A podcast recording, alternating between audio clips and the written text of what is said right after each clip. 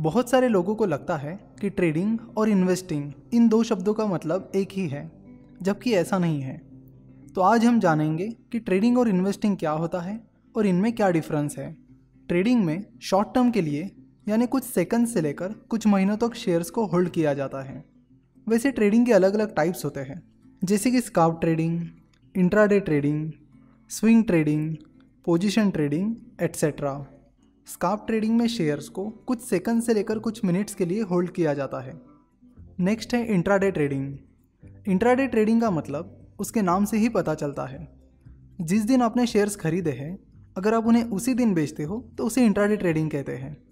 Intraday trading trading का सबसे popular तरीका है। Swing trading. स्विंग ट्रेडिंग में शेयर्स को कुछ दिनों से लेकर कुछ हफ्तों तक होल्ड किया जाता है। Position trading. पोजीशन ट्रेडिंग में शेयर्स को कुछ महीनों के लिए होल्ड किया जाता है।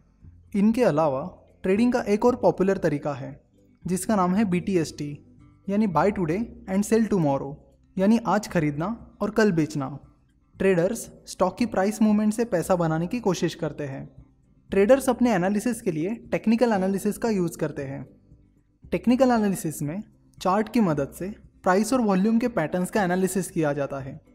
और फिर स्टॉक की सप्लाई एंड डिमांड को और ट्रेडर्स की साइकोलॉजी को समझने का प्रयास किया जाता है।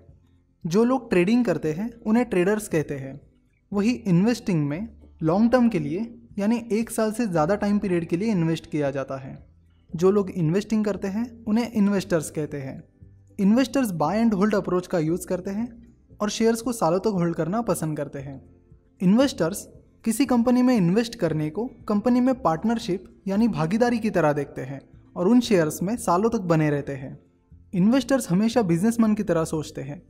जिस तरह बिजनेसमैन किसी बिज़नेस को समझते हैं और बड़ी बारीकी से उसे परखते हैं, इन्वेस्टर्स भी उसी बारीकी से कंपनीज़ को परखते हैं। इन्वेस्टिंग में कंपनी एनालिसिस के लिए फंडामेंटल एनालिसिस को फॉलो किया जाता है। फंडामेंटल एनालिसिस को हम जल्दी एक लेक्चर सीरीज़ में कवर करने वाले हैं। इन्वेस्टिंग में दो फिलोसॉफीज़ हैं, वैल्यू इन्वेस्टिंग और ग्रोथ इन्वेस्टिंग।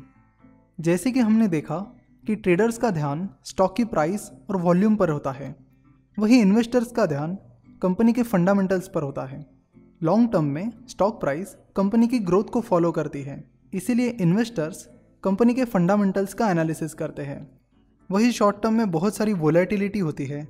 इसीलिए ट्रेडर्स फंडामेंटल्स की बजाय टेक्निकल एनालिसिस का यूज़ करते हैं, जिसमें स्टॉक प्राइस और वॉल्यूम का एनालिसिस किया जाता है। अब टैक्सेशन की बात करते हैं। ट्रेडिंग में शेयर्स को कम टाइम पीरियड के लिए होल्ड किया जाता है। सो so, अगर आप शेयर्स को एक साल से कम टाइम पीरियड के लिए होल्ड करते हो तो आपको प्रॉफिट पर short term capital gain tax लगेगा जो कि फ़िलहाल फ्लैट 15 परसेंट है। लेकिन ये रूल इंट्राडे ट्रेडिंग पर लागू नहीं होता है। मतलब अगर आप इंट्राडे ट्रेडिंग करते हो तो आपको प्रॉफिट पर अपने टैक्स लैब के अनुसार टैक्स पे करना होगा। फॉर एग्ज़ाम्पल अगर आप 20 परसेंट टैक्स लैब में आते हो तो आपको अपने प्रॉफिट पर 20 परसेंट टैक्स पे करना होगा। इन्वेस्टर्स स्टॉक्स को कई सालों तक होल्ड करते हैं। अगर आप शेयर्स को एक साल से ज़्यादा टाइम पीरियड के लिए होल्ड करते हो तो आपको कैपिटल गेन टैक्स से छूट मिलती है। तो इन्वेस्टर होने का ये भी एक फ़ायदा है।